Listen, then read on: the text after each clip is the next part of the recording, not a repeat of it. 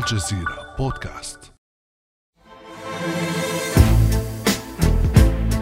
بحذر وبنفس طويل تسعى الصين منذ سنوات لإرساء نظام مالي خاص بعيداً عن الدولار وعن النظام المالي الغربي. ورويدا رويدا بدأ صوت الشرق يعلو كما حدث مع منظمة شنغهاي للتعاون منظمة تضم الصين وروسيا والهند وإيران وباكستان وكازاخستان ودول أخرى. دول تجمع شنغهاي اتفقت بالفعل على التبادل التجاري بالعملات المحلية الوطنية بدلا من الدولار الأمريكي. وشرعت هذه الدول في تبني أنظمة مالية خارج منظومة سويفت السائدة على غرار نظام CIPS الصيني المعروف بنظام شيبس. وذلك في محاولة على ما يبدو لتجنب أي عقوبات أمريكية وغربية قد تفرض عليها بين عشية وضحاها. فأي نظام مالي شرقي جديد قد يتشكل برعاية الصين؟ ومن هي الدول المرشحة لعقد تحالفات مالية بعيدا عن الدولار؟ وهل تنجح فعلا هذه الدول في كسر سيطرة الأنظمة المالية الغربية؟ وما هي الفرص والتحديات التي تواجه أي نظام مالي جديد؟ بعد أمس من الجزيرة بودكاست أنا أمل العريسي.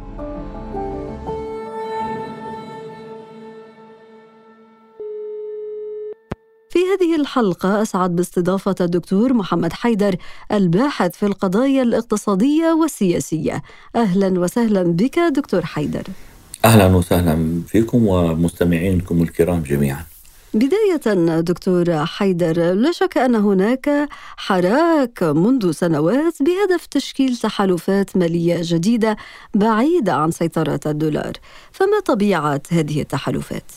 ملاحظ أنه في العصر الحديث بدأت هذا النوع من التشكلات. يعني كانت في فترة الحرب العالمية الأولى لأنه هو تاريخ قريب يعني. والحرب العالمية الثانية بدأت هناك تشكلات مختلفة من تحالفات بين آه، دول وبين أمم وبين شعوب وبين كثير مما يتواجد في مناطق جغرافية أو كتل دولية. فتولد على أثرها نظام جديد في العالم. جزء منه هو الكتلة الشرقية وجزء منه هو الكتلة الغربية. لكن بعد فترة من الزمن يعني على ما يبدو أن هذه الكتل لم تلبي حاجات الناس حسب طموح هذه المنظومة أو كل منظومة. فبالتالي كان هناك فشل في المنظومة الشيوعية أو الكتلة الشرقية فتسببت في انفلات هذه الكتلة وإعادة تشكلها بشكل آخر. بينما قوي عضد الدول الرأسمالية الغربية ولكنها لحد الآن منذ تلك الفترة إلى اليوم لم تستطع أن تلبي الحاجات البشرية كما هي حقيقة عند البشر.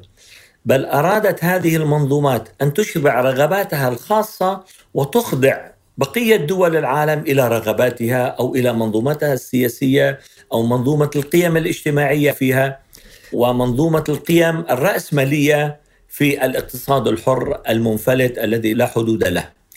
العالم لم يرضى بهذا الأمر وبالتالي هذا أدى إلى كثير من المناحرات وكثير من التجاذبات وتسبب الأمر بحروب. يعني نحن لو أخذنا مثلا درسنا تاريخ كل كتلة من هذه الكتل آه، نلاحظ إن معظم الحروب التي قامت على هذه الكرة الأرضية في التاريخ الحديث هي من الكتلة الغربية كما متفاهم عليه أو بالغرب. يعني أوروبا والولايات المتحدة الأمريكية. بينما تحاول الدول الأخرى مثل الصين مثل الاتحاد السوفيتي سابقا روسيا والاتحاد الروسي حاليا دول تكتل شرق آسيا الشرق الأوسط أستراليا. هذه الدول يعني بدأت في مرحلة جديدة من النهوض ومحاولة الوقوف على أرجلها بعد أن خسرت الحرب أو معظمها خسر الحرب الحرب العالمية الأولى والحرب العالمية الثانية وما تسببته من كوارث وأزمات في العالم. الآن بدأ نهوض مختلف. يعني النهوض الذي نلاحظه في الصين حاليا هو نهوض غير عادي. كيف استطاعت الصين؟ مثل الهند على فكرة كمان أيضا. الهند كمان نموذج يستحق الدراسة. كيف استطاعت مثلا الهند بفترة وجيزة والصين بفترة وجيزة من الزمن أن تحقق هذا النمو الاقتصادي والكفاف الاقتصادي فيها؟ بل والاستثمار والاعتماد عليها عالميا في كثير من القضايا التكنولوجية الحديثة بل لتصبح رقما صعبا اقتصاديا في المعادلة الاقتصادية العالمية لتصبح في نفس الوقت منافسا للكتلة الغربية. كيف دكتور حيدر؟ بطبيعة الحال عندما يكون هناك دولة خلينا نقول في الستينات مثل الصين يعني لا يتجاوز آه، الدخل القومي فيها عدد من المليارات. ونسبة الفقر فيها تفوق مثلا ال 200 300 مليون شخص. عندما يتحول هذا الاقتصاد خلال فترة وجيزة من الزمن لا تتجاوز العقد ونصف أو العقدين من الزمن لتصبح ثاني أكبر دولة اقتصاديا.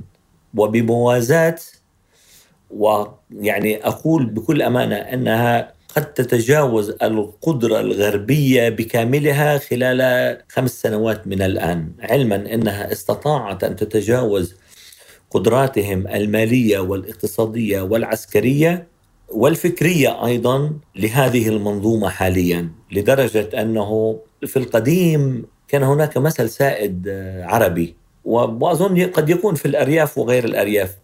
كان الناس تتحدث عن الإبرة ويقولون هل هذه الإبرة أصلية أو غير أصلية؟ فيسأل البائع هل هي أصلية صينية أو غير صينية. فتصوري الإبرة كانت دليل أو مقياس أن هذه الإبرة ذات جودة عالية. بطبيعة الحال يعني الآن هناك طبعا مواصفات متعددة للسلع وهذا أيضا فيه فخ أيضا لكثير من دول العالم. لأنه المقصود هو الأصل في عملية الإنتاج ليس فقط الجودة ولكن هو الكفاف أيضا. يعني هناك فرق بين الاكتفاء ما فوق الحد وهو إشباع الرغبة ما فوق الحد وإشباع الرغبة كما تتطلب الرغبة نفسها. وهذا يعني يختلف من الناحية الفكرية أنه أنت إشباع رغباتك الاقتصادية والحاجية يعني من الطعام والغذاء والأمن وغيره بشكل عادي أو بشكل مفرط. وإذا كان فيه إفراط هذا فيه خطر على هذا المجتمع. ومن هنا دكتور حيدر جاءت منظمة شنغهاي هذه المنظمة أو ما يمكن أن نسميه أيضا بالحلف الاقتصادي والسياسي والعسكري الذي يضم نصف البشرية. منظمة شنغهاي للتعاون أو كذلك البنك الآسيوي للبنى التحتية برأيك دكتور حيدر نعود إلى الحدث طاغية اليوم وهو الأزمة الروسية الأوكرانية برأيك هل تدفع هذه الحرب الجارية باتجاه دعم وتقوية هذا الحلف؟ نعم يعني فكرة تشكل التجمعات الاقتصادية أصبحت آه، هو بديل سلمي عن التشكلات العسكرية. يعني هو الطريق الأسلم بين هذه الدول والذي لا يشكل نوع من الاستفزاز المباشر لأنه تشكيل أي حلف عسكري معناه سيأخذه الطرف الآخر هو استفزاز عسكري له. فبالتالي قد نقول أن هذه الفكرة فكرة ذكية أنه مثلا دول الجوار بحسن الجوار تقوم بهذا الأمر. فبالتالي نرى أن معظم التشكلات الاقتصادية الجديدة هي تتكامل جغرافيا ولوجستيا يعني فيها بعد نظر في المسألة. يعني عندما تريد منظمة شنغهاي أن تقيم مثلا شبكة تواصل لخطوط الحديد أو للقطارات أو غيره أمر منطقي جدا كما هو مثلا خطوط المواصلات في مدينة عادية تربط مثلا بين المركز والضواحي. فبالتالي عندما تقوم الصين بهذا النوع من التكتلات أو عندما تكون هناك تكتلات اقتصادية في جنوب شرق آسيا مثلا التكتلات التي تجمع دول أوراسيا مثلا التكتلات التي موجودة في أفريقيا الآن وهي تضم كتلة اقتصادية أفريقية مهمة جدا. نعم هذه التكتلات الاقتصادية بدأت تضعف كثير من الأحلاف التي كانت تعتمد على القوة العسكرية في الغرب لدرجة أنه الاتحاد الأوروبي أخذ هذا المنحى ولكن الاتحاد الأوروبي لا زال لحد الآن بكتلته الاقتصادية تحت الهيمنة العسكرية لحلف الناتو بما معناه أنه الولايات المتحدة الأمريكية. هذا النوع من التحالف الذي فعلا يعني أقول أنه أساء لتاريخ أوروبا لأن أوروبا لم تستطع أن تخرج من هيمنة ما نسميه الناتو لأصبحت الآن هي معرضة إلى مخاطر كثيرة. لهذا السبب عندي اعتقاد وقد يكون خاطئ أنه العالم سيتشكل مجددا ضمن كتلتين ولكن ضمن هاتين الكتلتين هناك أربع مجموعات. الكتلة الشرقية ستكون حدودها أوكرانيا يعني أنت أتيت على ذكر أوكرانيا. أوكرانيا ستكون هي البلد المفصل يعني لو نظرنا إلى الخارطة لنشاهد أن أوكرانيا هي تشكل خط استراتيجي في السابق كان العالم منقسم بين الشمال والجنوب. الآن العالم سينقسم في أربع كتل بين الشمال والجنوب والشرق والغرب أيضا.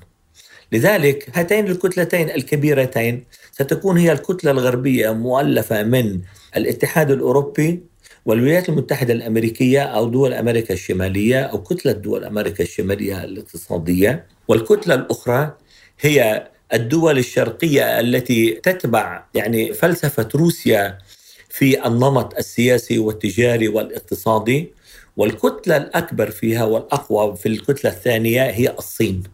يعني الصين وكتلة أوراسيا وما ضمها أيضا في شنغهاي والدول في شرق وجنوب آسيا هذه ستكون كتلة واحدة. والكتلة الأخرى هي الكتلة الغربية أوروبا والولايات المتحدة الأمريكية. هاتين الكتلتين الكبيرتين طبعا تتفاوت القدرات الاقتصادية والمالية فيها لكن الكتلة الشرقية يعني بما معناه أنه كتلة أوراسيا وروسيا وشنغهاي وما تضم من دول أخرى يعني إيران أو الشرق الأوسط ما بعرف إذا الشرق الأوسط قد ينتبه إلى هذه المسألة ويكون جزء من هذه الكتلة الشرقية الجديدة لأن المستقبل فيها في الواقع الجغرافي أفضل وأنمى له على ضوء التوجهات الحديثة في ظل هذا الحراك كما ذكرنا هذه الكتل الأربعة التي تحدثت عنها برأيك كيف يمكن أن تتعامل الدول الغربية مع أي تحالفات أو خطوات مالية خارج المنظومة الغربية التي ظلت سائدة على مدى كل العقود الماضية؟ في السابق كانت منظومة سويفت التي تحكم التحولات المالية بين هذه الأمم. حاليا طبعا تغير هذا النظام تحول إلى ثلاث أنظمة يعني أو ثلاث مراكز. كان في السابق في الولايات المتحدة الأمريكية ولكن قلق العالم بأن الولايات المتحدة الأمريكية تتجسس ماليا على كل هذه التحويلات وهذا ما أزعج الأوروبيين بشكل خاص يعني. فنقلوا مركزين في العام 1973 نقلوه إلى أوروبا هناك مركز موجود في سويسرا ومركز موجود في بروكسل والمركز الثالث موجود في أمريكا. كل هذه المراكز الثلاثة تعمل بنفس الوقت ولكن السبب الوحيد لأنه هناك ثلاثة مراكز أنه في حال بسبب الأنظمة السيبرانيه الآن والتجسس والإلكترونية وغيرها يمكن أن يكون هناك اعتداء سيبراني وتعطيل هذه المراكز فبالتالي المركزين الآخرين يكون هناك دعم لاستمرار هذا النظام المالي دون توقف.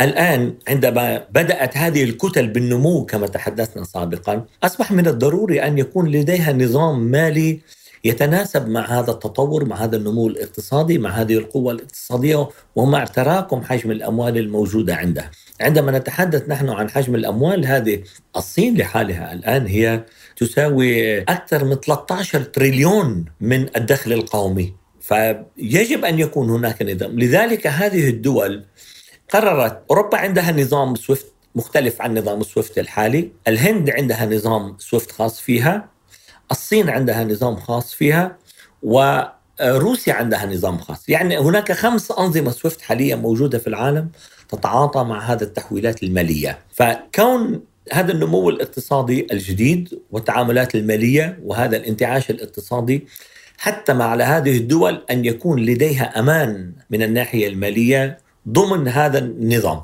يعني إذا أخذنا شو سبب هذا الأمان؟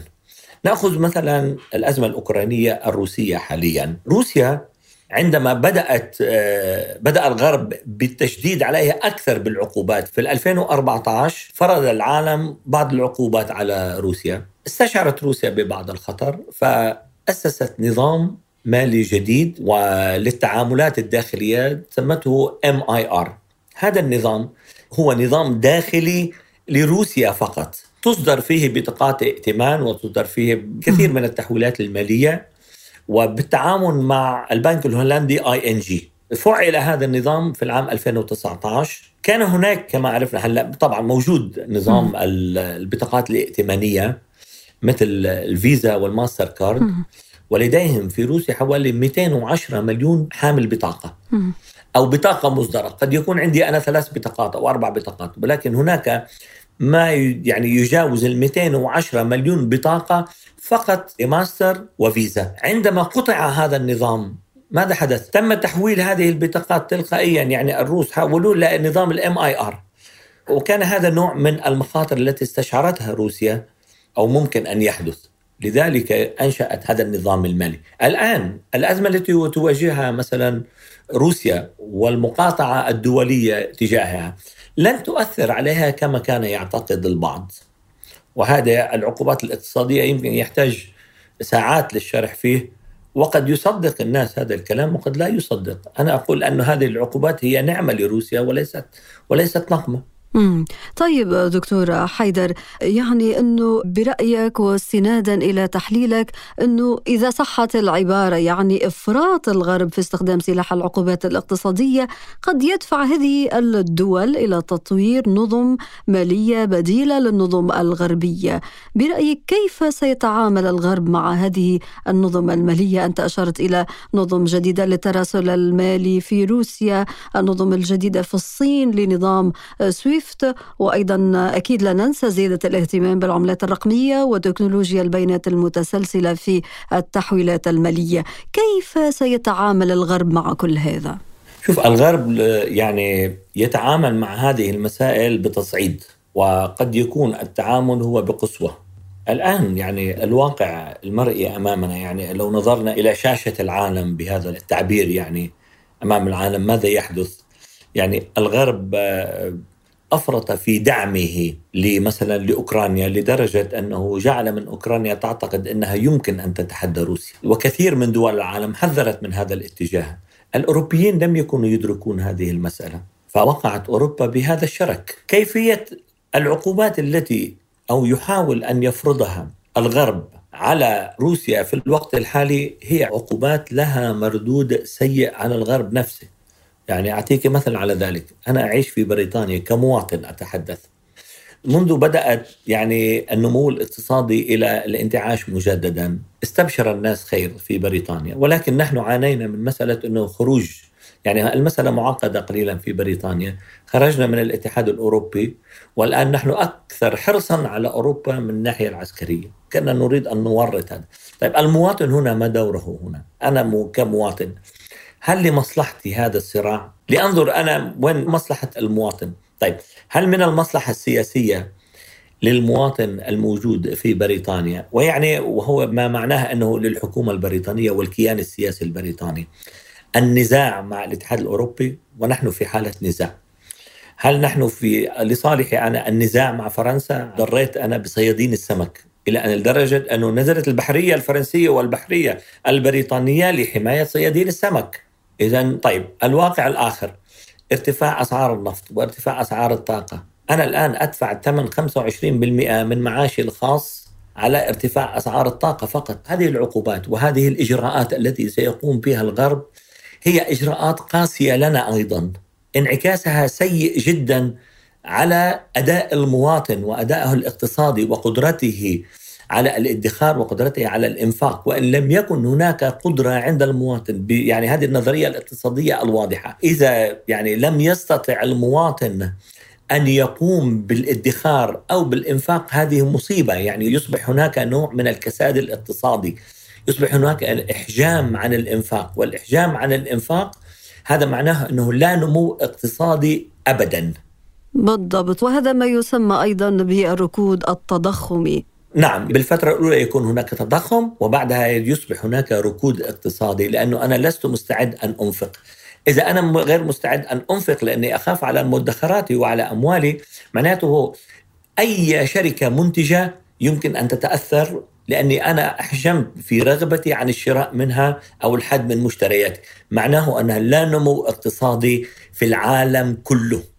انطلاقا من هذه النقطة دكتور حيدر الغرب يتجه نحو التصعيد بفرض عقوبات أكثر قسوة كما هو الحال الآن في الحرب الروسية الأوكرانية العقوبات المفروضة على روسيا وفي المقابل المحاولات يعني متواصلة ومستمرة منذ عقود من أجل يعني تشكيل هذه التحالفات المالية الجديدة. ما هي فرص نجاح هذه البدائل المطروحة أمام الدول في الكتلة الشرقية للتخلص من سيطرة الدولار والخروج من النظام المالي الغربي الحالي. جزء من التشكلات الاقتصادية التي تم إنشاؤها كان مطروح من ضمن الآليات التي ستستخدم هو استخدام آليات مختلفة من المالية آليات يمكن أن تضمن وجود شفافية والابتعاد عن أي ضغوط يمكن أن يشكلها الدولار الأمريكي عليها. فبالتالي هناك الكثير من الدول التي أصبحت تعتمد على تحويلات إلكترونية فيما بينها وليس بالضرورة أن تكون بعملة الدولار.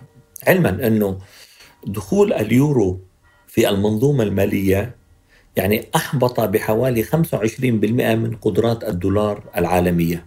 إن لجهة قوته في العالم أو لجهة مثلا قوة الاتحاد الأوروبي وعدم اعتماده على الدولار أم لجهة يعني سوق القطع المالي في العالم؟ يعني من يحتاج أوروبا لم يعد يحتاج الدولار يحتاج اليورو. فبالتالي استحوذ على حوالي 25% من سوق القطع في العالم. هلأ إذا وجدت عملة مختلفة أيضا فبطبيعة الحال أن تأخذ هذا الحيز ضمن ذلك الحيز الجغرافي.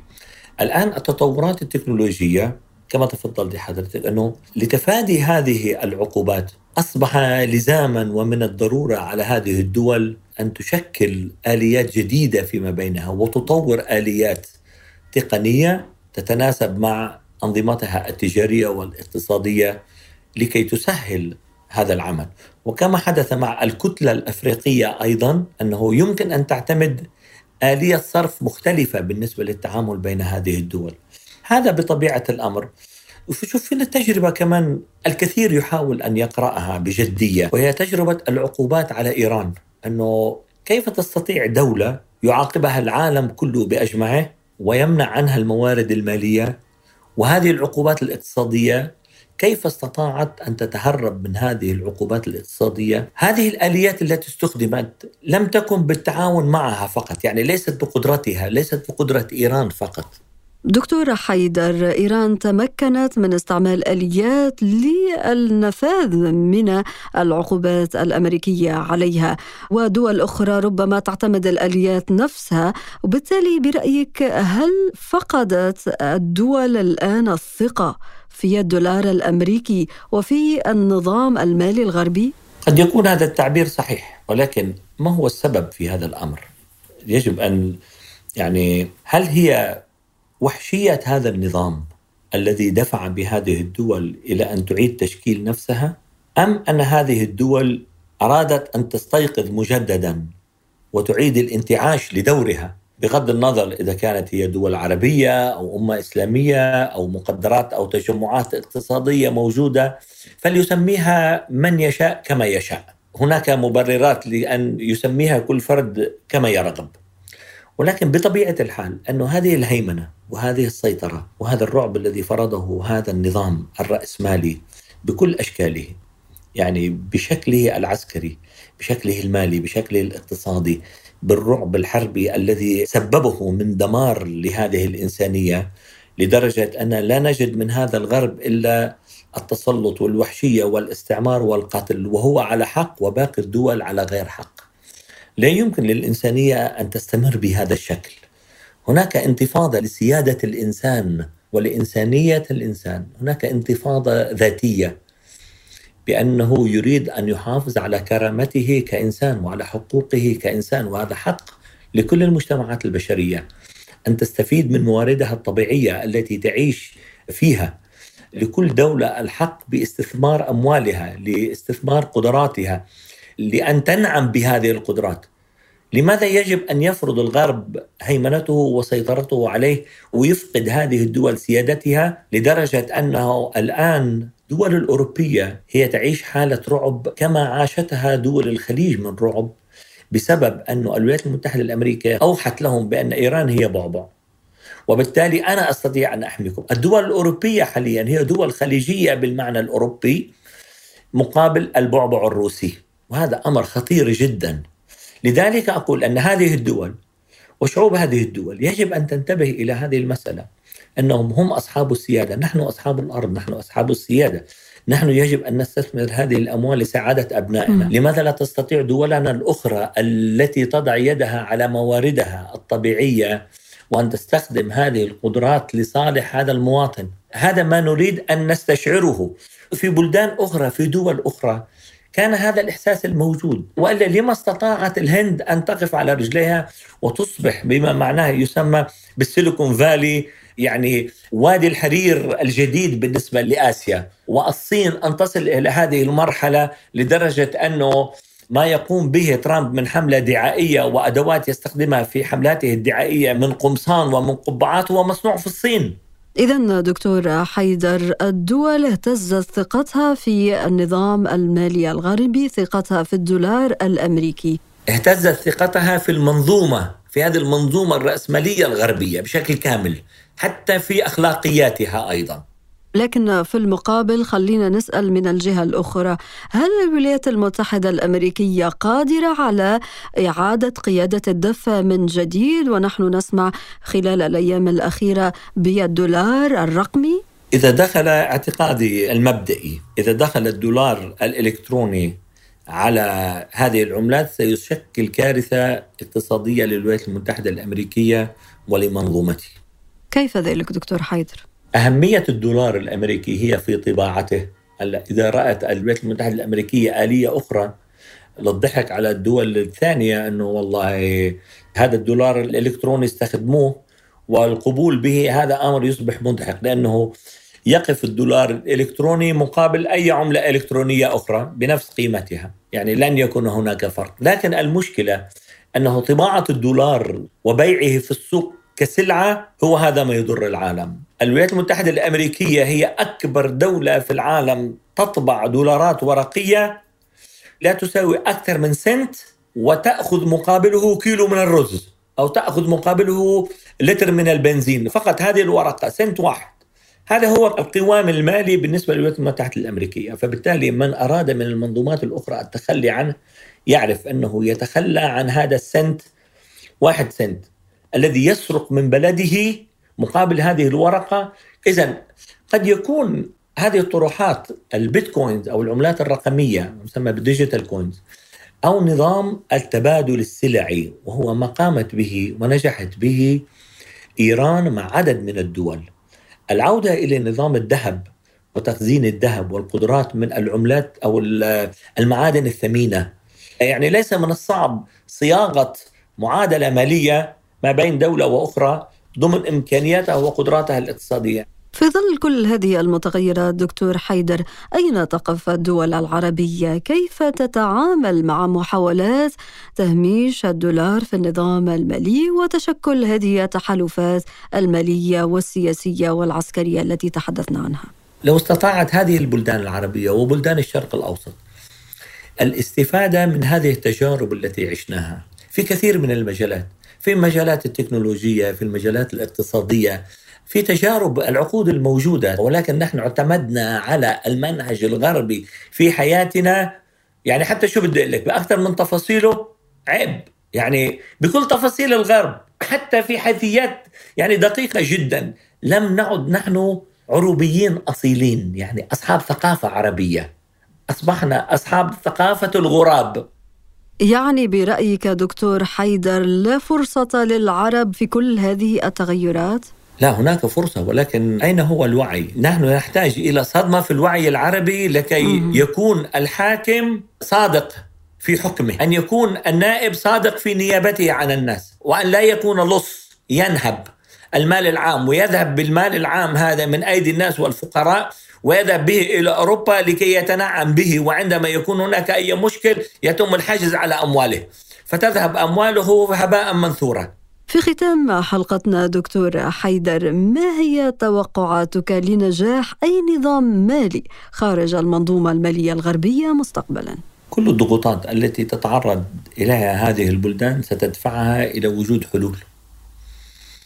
الحلول الآن كيفية شكل هذه الحلول يعتمد على هذه الدولة نعم استمرار هذا الطريق على المستوى العالمي وبهذا الشكل للأسف قد يؤدي إلى نزاعات أكبر قد يؤدي إلى صراعات أكبر، قد يؤدي إلى حروب، ولكن نتائج هذه الحروب لن تكون يعني جيدة للإنسانية وتجربة الحرب العالمية الأولى والثانية تجربة لا زالت حية في وجدان الإنسانية. لذلك تخاف أوروبا من الدخول في هذا النفق المظلم من جديد. لذلك على هذه الدول أن تكون واعية عندما تريد أن تشكل نظام خاص بها أن يكون فيه من الذكاء فوق العادة لكي تحافظ على نفسها. ضمن هذه الظروف يعني العالم العربي إذا أراد فعلا أن يخطو خطوة جديدة هو أن يخطو خطوة باتجاهات متعددة لكي يحافظ على نفسه وعلى قدرته وعلى استمراره في المستقبل وللحفاظ على ثروات أبنائنا في هذه الأرض في المستقبل وهذا المهم. أقول أنه سيكون هناك عدد من الأنظمة المالية ستتشكل ضمن التشكيلات السياسية الجديدة وهذا أمر لا بد منه. وأصبح خيار ومتاح كما هي القدرات التكنولوجية الموجودة عند العالم. هذه الخبرة التكنولوجية لم تعد محصورة في طرف معين. وهذا الدليل أنه ما يحدث في العالم الآن. الدكتور محمد حيدر الباحث في القضايا الاقتصادية والسياسية شكرا جزيلا لك على هذه الحلقة المفيدة والممتعة. أهلا وسهلا بكم. كان هذا بعد أمس.